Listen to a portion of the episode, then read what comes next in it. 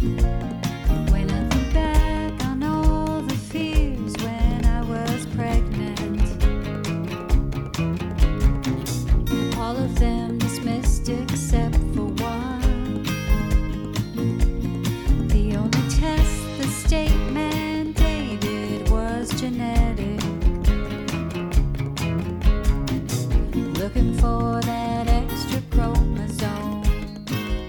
Hello, and welcome to the If We Knew Then podcast. I'm Steven Socks, And I'm Lori Socks. and today we're visited by our good friend, Karen Maezen Miller. These are some of my favorite conversations because she's one of my favorite people. It's through these conversations on this journey that I personally have found so much insight and growth and really been able to pave a way of presence in my life and allowing those gifts of Liam and this community to flourish in my life. We're always so thrilled to speak with her. Today, we're going to talk about patience and trust and so many words that can sometimes be easy to say, but harder to act upon. These little concepts that just really transform every moment. Our friend Maezen is a gift, and we are so happy to be able to share that gift with you. So, welcome, Maezen. Good afternoon, Maezen. My goodness, can you tell it's Mercury retrograde?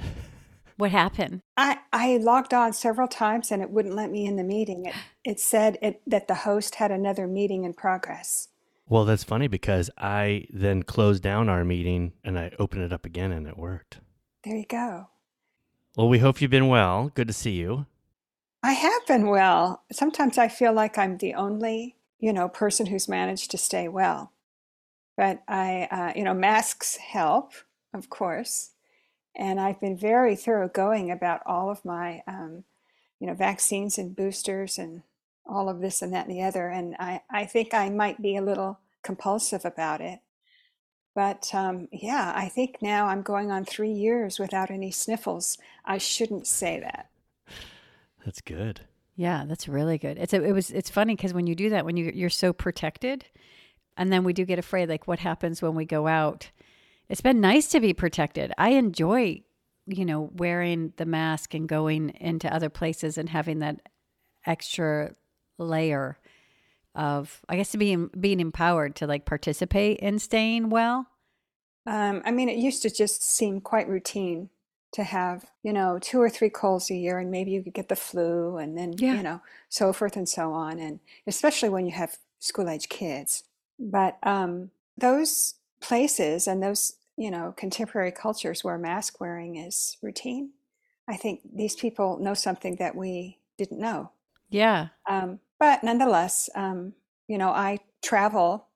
I've been traveling and I'll be traveling some more. And uh, you do see how out of mind it is for many people to actually um, protect themselves. So I, I become like the only old woman in New York City wearing a mask and uh, I'm easily identified by that or on a plane.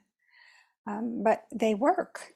So, yeah. that just happened when I went into a grocery store, and I think I've finally gotten to a place where I'm okay. Like everybody gets to choose, and this is just my choice, and I'm okay. Yeah, you don't need an opinion about it, and we don't need to make it make it a debate. But I will say, Lori, that that is really a sign of spiritual advancement. That you can be as you are and be okay with it. You see? That you don't feel like you have to either conform or you're not self conscious about standing out. And um, there's real freedom in that. And you, there's no need to judge others you simply you know let yourself kind of be invisible that's that's not a negative there's real freedom in that so yeah good for you Yeah, there is there was a it's funny that you say about freedom or letting yourself be invisible. Cause that I, I, I did feel recently I like I just feel like I have a shift of just I'm okay just being where I am, you know? And and I think a lot of that when I think about this journey with Liam, a lot of that is just so empowering to just get to a place where I'm not concerned about how people view my family or judgments or thoughts or misconceptions or misperceptions. I've just gotten to a point where I'm just like, here we are. And I'm not, I used to really go out into the world with, you know, my antennas up. And I've talked about, you know, we have a bubble, which a bubble is still good, but it's not there to keep anybody out or to validate um, my value or my son's value. It's just, I've just finally gotten to a place that I think maybe I'm free from the the concern, the thought. Like I, I almost forget about the preoccupation Of being judged, possibly. yeah, of course, the judgments, the you know all that other stuff. Like when I'd walk into a grocery store, of how people would look, what people would think, you know, the comments that would come my way. Uh, just very highly aware, and then just building a, a wall so I didn't have to experience it because it could be very hurtful. You know, it just it still was very raw, and the words I let them have more of a value than than they have. They only have the value I give them. So by not giving them that value, you can kind of bring those walls down. Is that what you're saying? Yeah, and I'm but Nice. it, but the thing is is that it's not even like I'm not going like I'm bringing the wall down. I'm just You know what? There is no wall. And when you forget that there's a wall, there's definitely no wall. The changes in you. And it does point to something that's pretty significant, which is that we create the world we live in. And sometimes that sounds like, um, oh, wow, that, that's great. I'm going to manifest all these magnificent things for myself and I'm going to have, you know, think about getting rich. And I'm, but the truth is that that fear that you have is your fear and the hurt is your hurt and you're anticipating the hurt and out of that that comes from you and then you project it outward so that you feel we all do as if we live in enemy territory and that we have to be on guard because people are mean and people are terrible and so forth and so on but what's empowering is that you realize the change in you in other words by forgetting that step that creates the need for a defense and the need for protection. That's all in your head. You've created it and projected it out. That is the beginning of fearlessness and strength. And maybe then what you can find out, you know, you kind of sometimes are shocked. People are okay, they're nice. they can be. But yeah, the changes in you. When we drop the need to and this gets to this topic that I want to talk about just the constant need that we are supposed to prevent or preempt or you know avoid or escape something negative you know especially for our chil- children. When we stop doing that what emerges in its place is trust. And that trust is universal trust in our children trust in other people and in ourselves. That's a good point that you make because I think that what had happened was that fight for the with the school system. It just changed me in ways that I didn't like. I was just telling Stephen, I just I looked at myself in the mirror. I just not not standing looking at myself, but I caught a glimpse and I was like, "Oh, I look so mad." You know, my red I'm just like ready. and what you were was afraid Yeah. Fear is the source of anger and it's the source of greed. You know, and by greed, I don't just mean that you want to be filthy rich or famous. It means to make sure that you get what you're due, you know, to, to get, to get, to get. Things happen on their own. Good things happen on their own. And we might say, you know, mis- unfortunate things happen on their own. But the feeling that we have to manufacture any part of that you know, whether it's an offense or a defense, is false. And that causes harm. That causes harm. So that gets me back to this feeling that I've had lately, which is the, to remember, say, in the case of children, or I can even look at my own life. Everything that that my daughter has ever accomplished, she's done on her own. I mean, and here I thought I had something to do with it. I thought that I was either making it, giving her an opportunity or giving her an advantage or, you know, giving her advice or, you know, teaching an important lesson or something like this. But all life unfolds by itself. And that goes for everything, everything in our lives and everything in our children's lives. One night, I just realized why am I so engaged and why am I involving myself in unnecessary concern and heartache when everything happens by itself? And if I can just be patient and let things unfold. Do you remember when it was 110 degrees? I mean, forever and ever and ever and ever here. And then that first cool morning, just reminding you that things change. It's all impermanent. So that's what I'm trying to practice. And then when we can be patient, Lori, the people in our lives are given freedom. Yeah. I think I just had that same experience with Sophia where I was just like, why? She's going to do it her way. And I mean, I think as parents, we're there and we offer support and love. We show up, like you said. But with both of them, I mean, I have the freedom now, and perhaps I always had the freedom, but it was a little bit harder to find or dig into or choose the freedom. But where Liam is now, I have, uh, you know, some freedom of just n- knowing that he's in a place that um, welcomes him and wants him there and sees him and his value. Not that that matters, but it feels good.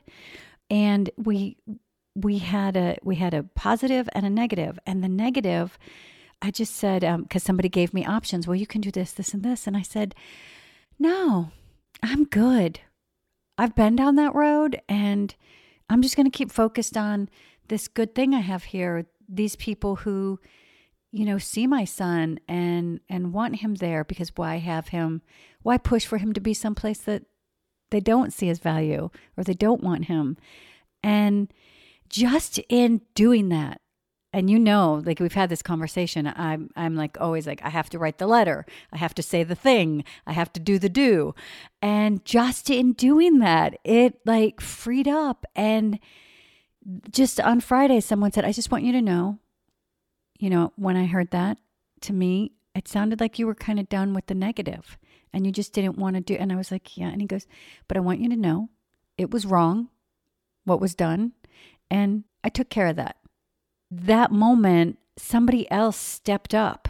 I, There'd be no chance of that if you had. There was no, and and and, yeah. and it was, but it also not only just someone stepping up and telling and writing the letter for me or saying the say for me, like in a bigger essence, it was just so lovely to, it was like a return to humanity, like a return to that place where, gosh, it, you don't just have, it doesn't have to be a fight. And it's so hard for me to say that because I get conflicted with like advocacy and showing up and, you know, you're so all of that stuff that goes in there. But that, that feeling that we feel as parents of, got to stay on it, got to get on it, can't, you know? And if he hadn't stepped up, it would have been, but I was okay, been okay, right? Because I yeah. had decided that I'm just, you know what? I know that that bad stuff, that challenge exists. I've seen it and I've fought it and I've hit the wall and I've done all of that stuff where I've learned. But I have all these, this beauty and this I'm just going to be here for a while, is how it felt. I'm just going to be here. I'm going to make this choice. That is um, reinforcing. When you have an experience where you drop the, or when you take your foot off the pedal, you know, there's a feeling often that we just have to push, push, push, accelerate, accelerate, you know, get there, get there, get there. And, and that's really living it as though everything and everyone and every situation is oppositional. But, you know, it's not. So I was thinking in particular, since you now have, you know, a teenager, you know, how I wish, how I wish I really could have been more patient and more trusting and, um, you know, you at the risk of sounding like I'm not very zen, uh, I was always hesitant to think that my daughter could do anything by herself or on her own. without somehow my uh, review. I mean, honestly, let me take a look at that, I would say. Or, um, and, and all of that is undermining. I remember when, when my daughter was in preschool, and this was a lovely little preschool, which was all held, all, all, the classrooms were basically outdoors and the kids were outside all of the time. And this is this dreamy kind of an environment that you would wish for your for your kids. And yet, even when the kids were two and a half and three years old, probably half the parents in my daughter's class had their three year olds in early literacy training. And that sounds crazy. However, with all of these metrics and these measurements and these standards and these milestones, we always think in those terms. You know, when will they be able to do this? Or when will this happen? Or when will they be proficient or this? Or when will they be ready for that? And um, I remember very clearly the director of the school one time telling us parents, no one will ever ask when your child learned to read. Or no one will ever, has anybody ever asked you when you learned to walk? Or, you know, when you learned to write? Or when you learned this? Or when you learned that? I mean, it's just, we live in kind of an upside down state in terms of how life happens and how human beings evolve. I don't know that that has made me any more patient and trusting, but I'm trying.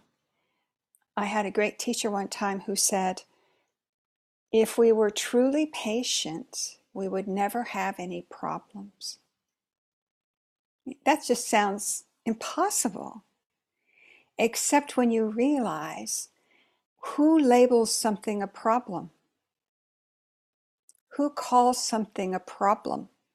And where does that labeling occur you know?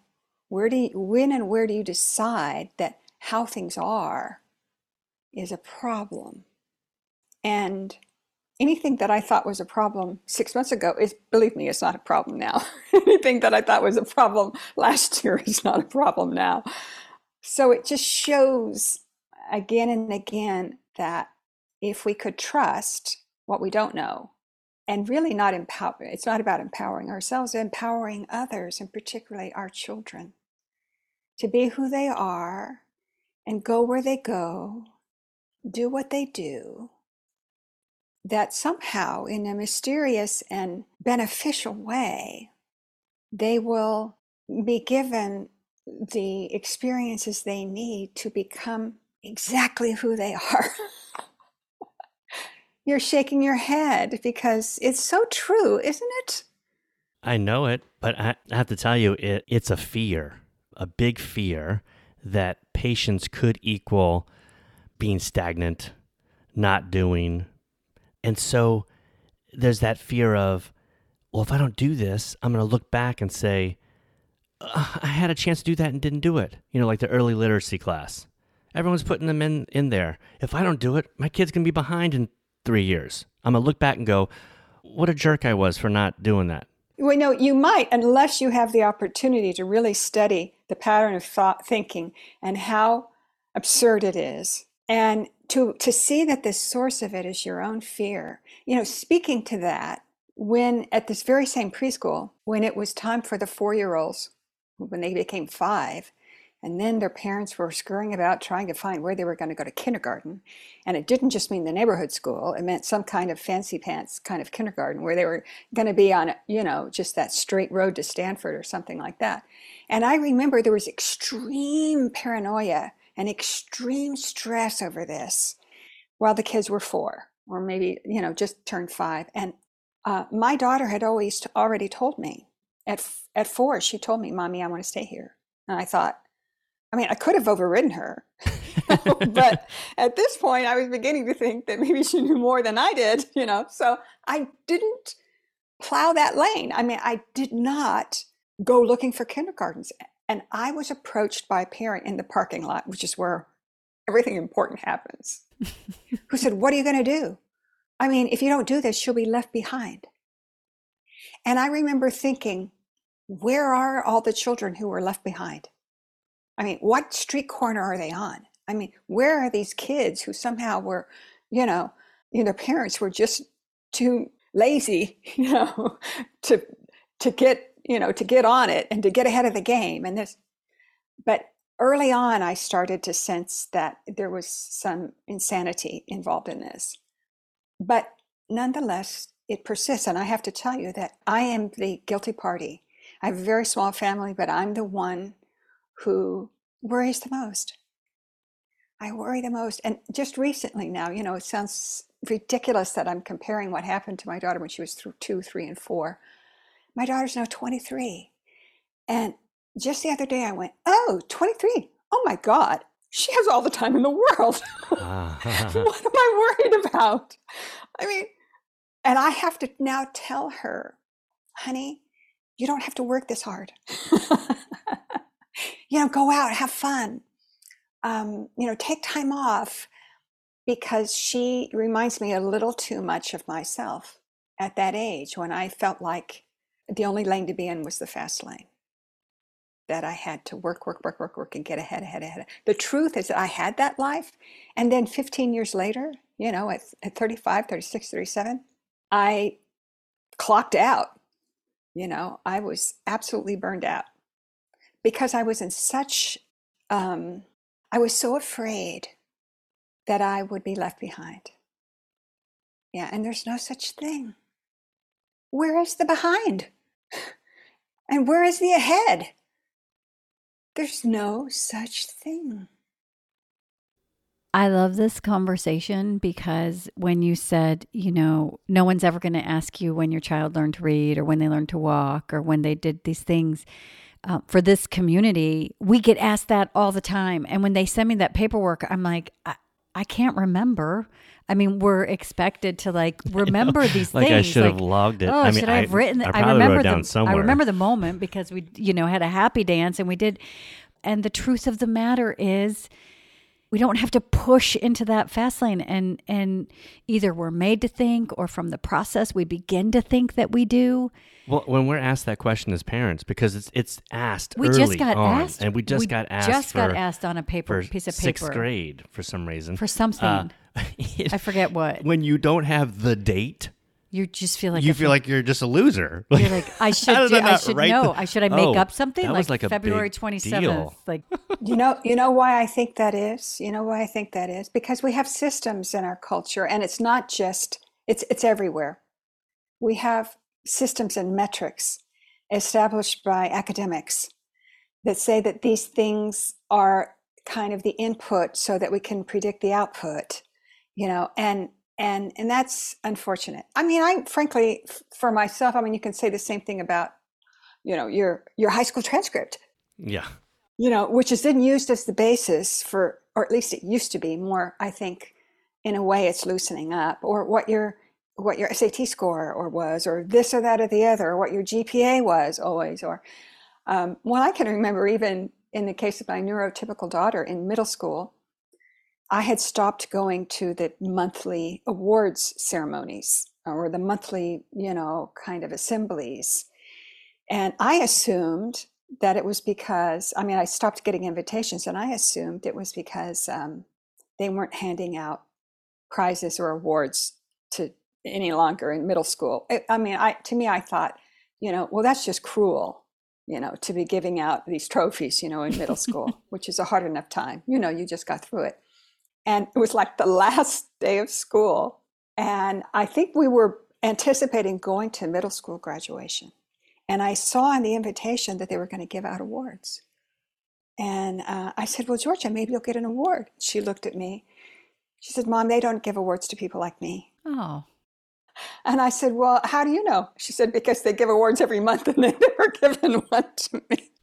oh man, But you can see that that that that process that is, you know, I'm sure the template that's in place in a lot of school districts and a lot of grades at where it's all about achievement, achievement, achievement, you know, com- competition, competition, competition. And what does that produce? You know, the kids who are in that any any of those categories, they're going to stay in that category. And the kids who aren't are not. But that's just the culture that we live in. And we have to look at that and say that's delusional. And for the most part, it's harmful. You know, it it is um, harmful to self-esteem, confidence, but nonetheless, we live in the middle of delusion, and uh, one way or the other, it's going to trip you up. And you know, delusion is just something that's not true, but nonetheless, it's a deeply held belief. hmm Yeah. And so we live in a delusional world, and that these institutions, even though there may be people who mean well, are based on delusional concepts and principles, and therefore they create more delusion. And you then can say, well, you can just see through it. You can just see through it. And when you see through it, what you see is your own children. And then you can examine Am I okay? Can I trust? Can I allow? Can I be patient? And I understand your point, Stephen. It sounds as though it might be disengagement, but it's not. Patience is a virtue, you see. And in a way, it arises in an environment where it's where you apply your own patience is where places where you don't know, you don't know what's going to happen, you don't know how long it's going to take. But it's you don't apply patience where you see something um, egregious occurring or where you see actual harm being inflicted. No, you, that doesn't require patience. Patience is something else entirely. And as both of your children grow up, you'll see they don't need much from you. They really don't. Um, a lot of what you think is necessary is just a kind of a self-serving intervention, you know, an intrusion. you know, you know. uh, So that's when they need that, you know, wholehearted patience that you believe in them. You see, and you don't even have to say it. It's just because of what you're not saying that they know that you're okay with them, that you're not disappointed in them, that you're not worried about them. That's right. Patience is a virtue. It doesn't equal irresponsibility or laziness or not pushing to be better. But that's all judgment. Like we're oh, judging, yeah. we're judging ourselves. Like Yeah. when when you just said about patience, you can still be in the egregious environment that you're fighting, and you don't, like you said, you don't have to be patient for that stuff. You, you right, but I can still be patient with my child. Like, what would have happened if I would have went into the IEPs and in that very hostile environment of people telling me what my son won't do and who my son is and all of these like things that come at you that they wouldn't dare throw it in a, a, a different parent that wasn't in that situation what if i could have just said with patience like we'll see That is the greatest wisdom there is. Let's just see how it goes. So we'll see. Yeah, let's see how it turns out. You know, and also then there's something else, not that you need to accuse people of this, but essentially every conversation is just opinion, opinion, opinion, opinion, opinion. Here's my opinion, and I'm going to present it to you as though it's a fact. An opinion, opinion. Every argument is opinion. Every fight is a, is a fight about opinions. And doctors are in the opinion business, counselors are in the opinion business, you know. And I'm not sure that they really have an opinion, except they are they expect they should have an opinion or a forecast or a prediction or a warning or something like that. But opinions are worthless. There's no need to have an opinion about anything most of the time. So, yes, we'll see. We'll see. Now, and I know you know this, the, the problem solved itself, didn't it? I uh, well, I think about when you're saying that we'll see. Like I just, I think it would have blown minds if I would have said we'll see, and that's an opinion, because it is. They're all. It's all. It's all presented as such facts. Just as when we entered into that school, we sat across and they were like, Liam's never going to learn to read, and he should never be uh, held accountable to the same level of his peers. Like that, mom. That's that's crazy. That no, we don't. That's just crazy, mom. And those were opinions, but they do feel like facts. And if we can take that gift of like that is your opinion, Let Liam or, or our Let's children watch. show. Yes, they will show. Absolutely. I mean, there are scientific facts, right? But when it comes to someone's potential, that's completely opinion or, or something, you know, as there's so many pieces to the puzzle that it's not a defined, we're not talking about scientific things. It's not predictable. I mean, you can make a prediction. However, Well, as a fantasy football player, I can tell I can tell you all the predictions you can hear for the whole week and then the game comes and it's all out the window. I mean, it could be the the potential's there for someone to catch a touchdown or some but it has to happen. And there's a lot of factors that go into that. Just like I think of the fear of if I don't put my child in this in this class at, at a, a preschool, what's they're going to be left behind. So it's all opinions, and if you have if you have patience and and let it play out, it's not lazy, it's not irresponsible, it's allowing life to be. Well, what's been really uh, the challenge is in the tran in the tran in this transition is getting to a place of trust. You know, because of the past, like getting to a place of trust, getting to, like you said, like patience, where I can go, okay, well, in my mind, there was a timeline. This has to happen before the school year, and this happens, and then, and this, and then I need to do that. And, and because I could feel, not only felt like a feel, but like I'd listened to what people would say to me and just really picked up on the vocabulary and the word choices. And I was like, okay, so I can just breathe for a second. And it it's not easy. And it's not, it wasn't necessarily comfortable to go, you know, because there's that point, like you said, that you might go, oh my gosh, I, sh- I know I should have done that. But, but to just have that moment of, first of all, it, it just feels better on me to go, okay, what is the worst that could happen? I could end up and be like, oh, it's just like I thought it was, that it was before. So, but I know what to do in that situation. Like we know what to do, we've been there. And it was really hard to just say, I'm going to be here. I'm going to trust. I'm going to trust that my son, who's worked so hard, right? There there were a few times where i misunderstood and then he got in trouble. And but that was me. That had nothing to do with what he had actually done.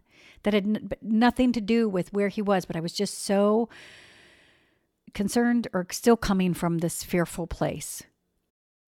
Lori, I want to tell you that make sure that you don't discount how much influence your feelings have on what you experience. I don't think there is a place of trust. As soon as you drop the fear, that's trust. You don't know anymore. You know, you're, you're not a, an expert ever. But as soon as you drop the cloud of fear, the bright light shines and you feel safe in the moment right now. And you trust, and that trust is not trust in a certain sequence or a certain chain of events or that you're going to it's going to turn out the way you want. It's just trust. You see? And that means I, I say trusting life. Now, does do really crummy things happen to good people? Sure. We see that all the time. But you're talking about can really good things happen that we don't expect? Yes, that can happen too. And so uh, uh, we wear we wear um, kind of I've told you this before, like a bib, or you know, it's kind of like something that we hang over our neck that has a vow. The vow that we take as Buddhist practitioners. We say it aloud every day when we're doing retreat. I'll have to repeat it by memory. Vast is the robe of liberation. We're talking about freedom. Vast is this place of liberation. It's a formless field of benefaction. Formless meaning it's not fixed. Nothing here is hard. It changes all the time. You see, everything comes and emerges in this place. A field of benefaction. You see, we have to, in our hearts, know that life enhances life, life sustains life, life has life as its primordial objective. You know, that life is good. That's what we have to have faith in. And as you know, you know, sometimes there's well, in my place here, if I if I look at my paradise here, my patch of paradise, I have bears now, you know. And then if I don't have living bears, I have their scat left behind. So yes, there's a lot of stuff you don't want to step in in this field of benefaction. But life grows here. Life grows around you. You see? So you mean you don't have faith? You can't trust that things will improve or that life will be supported or that your children will be encouraged, that they will have the teachers they need and they'll be, you know, challenged in the way they need to be challenged. And you mean you don't have faith or trust that they know they're loved? That's what you need to make sure that they know they're loved for who they are, not what they do or what they may become, but that they are infinitely and totally, automatically loved just the way they are. Okay? When you said life is good, we used to have a mug that said life is good on it. And life is all we have. So, at the very, very minimum of what we're experiencing in life, the very where we think is a low point, it's still amazingly great. It's what we have. I mean, I think of, and I'm not going to sports again, but this guy is Steve Gleason is an ex Saints player who has ALS, and he's been dealing with ALS for a decade. I follow him on, on Twitter, and he has wonderful things to say. Experiencing life in a way that most of us would hope n- not to experience life. But he's understanding each moment that he's able to type through his eyes to send off a tweet on Twitter is a glorious moment of life that has been extended to him again for another minute and second. And he tries so hard in his, I mean, I, I think he's just given his own experience, but in my mind, he's trying to tell me and tell everyone, man, every second is just this, this gift that we can do anything. And even the low points, even the points where like, wow, he had to go to an emergency room. He was like, yeah, but I met new people and I experienced these people that wanted to help me. At the minimum, we have life and life is good. Yeah. You're talking about a fellow who's actually screaming it, you know. And it's so interesting. He's screaming and shouting and preaching with what? A blink of an eye? Yeah, you see. Those who know do that. Those who know do that. That's it. Life is bigger.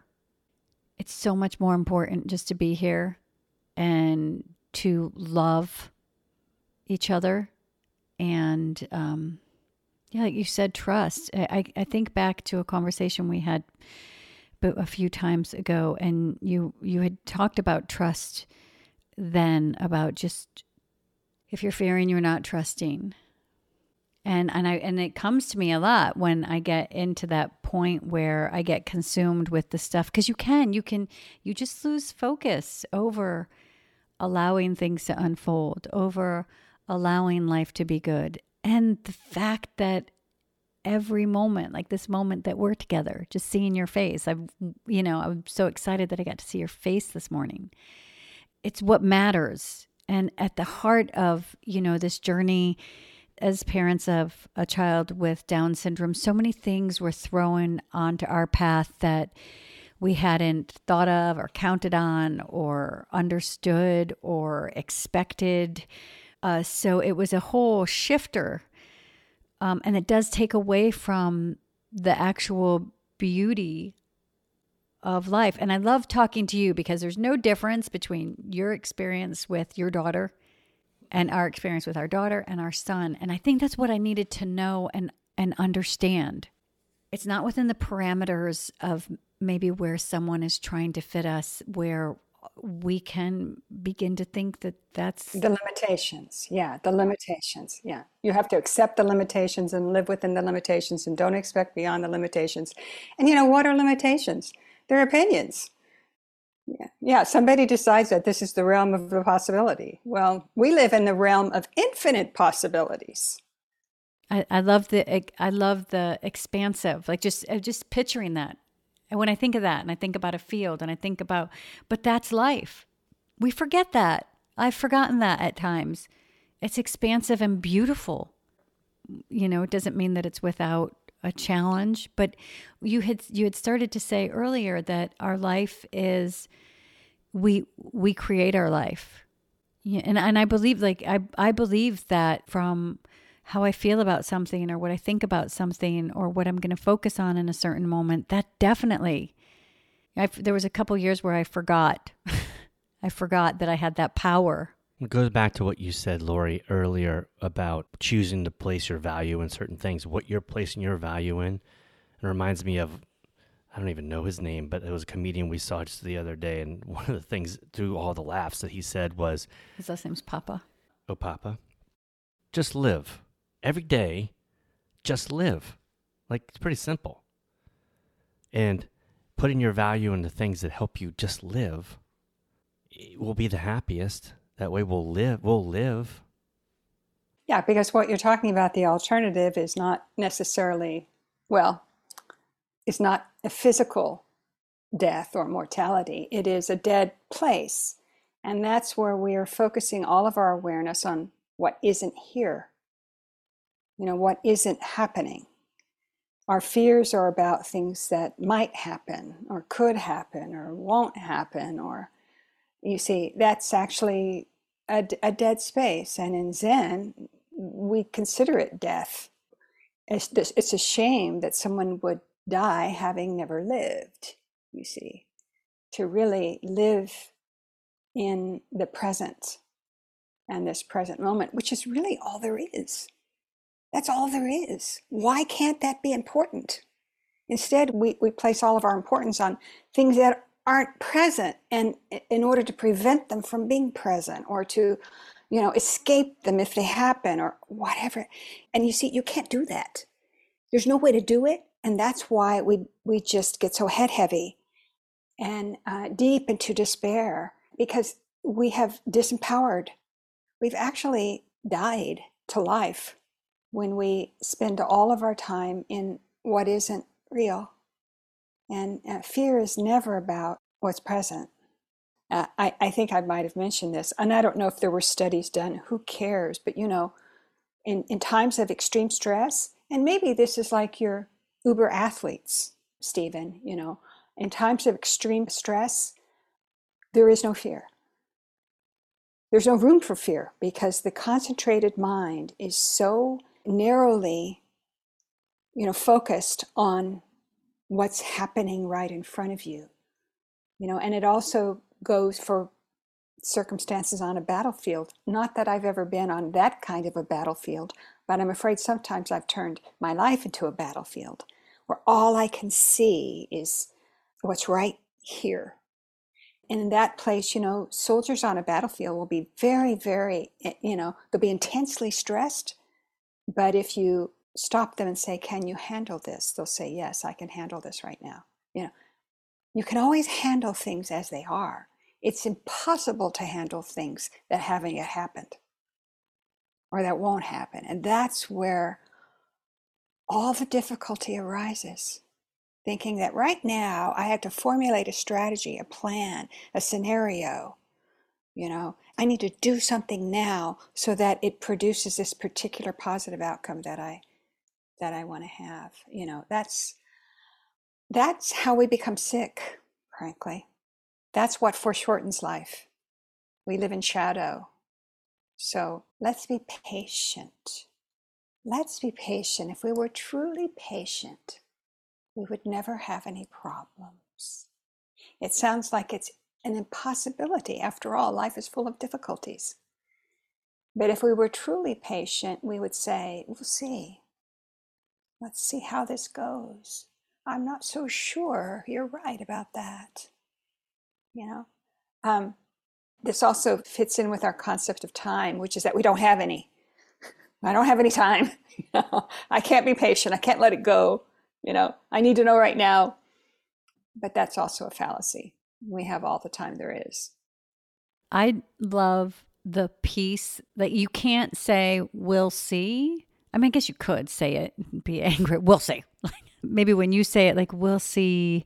And um, I'm not so sure about that. There's, I don't know, it just even feels better than just accepting something that isn't real. Because that's what we're accepting when we buy into those other things that are about the future and just the feel of saying we'll see just the feeling of being open to that just to like you said it's patience and maybe it doesn't feel like the word is patience but it is definitely patience because it's letting go and just and actually seeing Yeah, and it is an opening, like you said. It's an opening.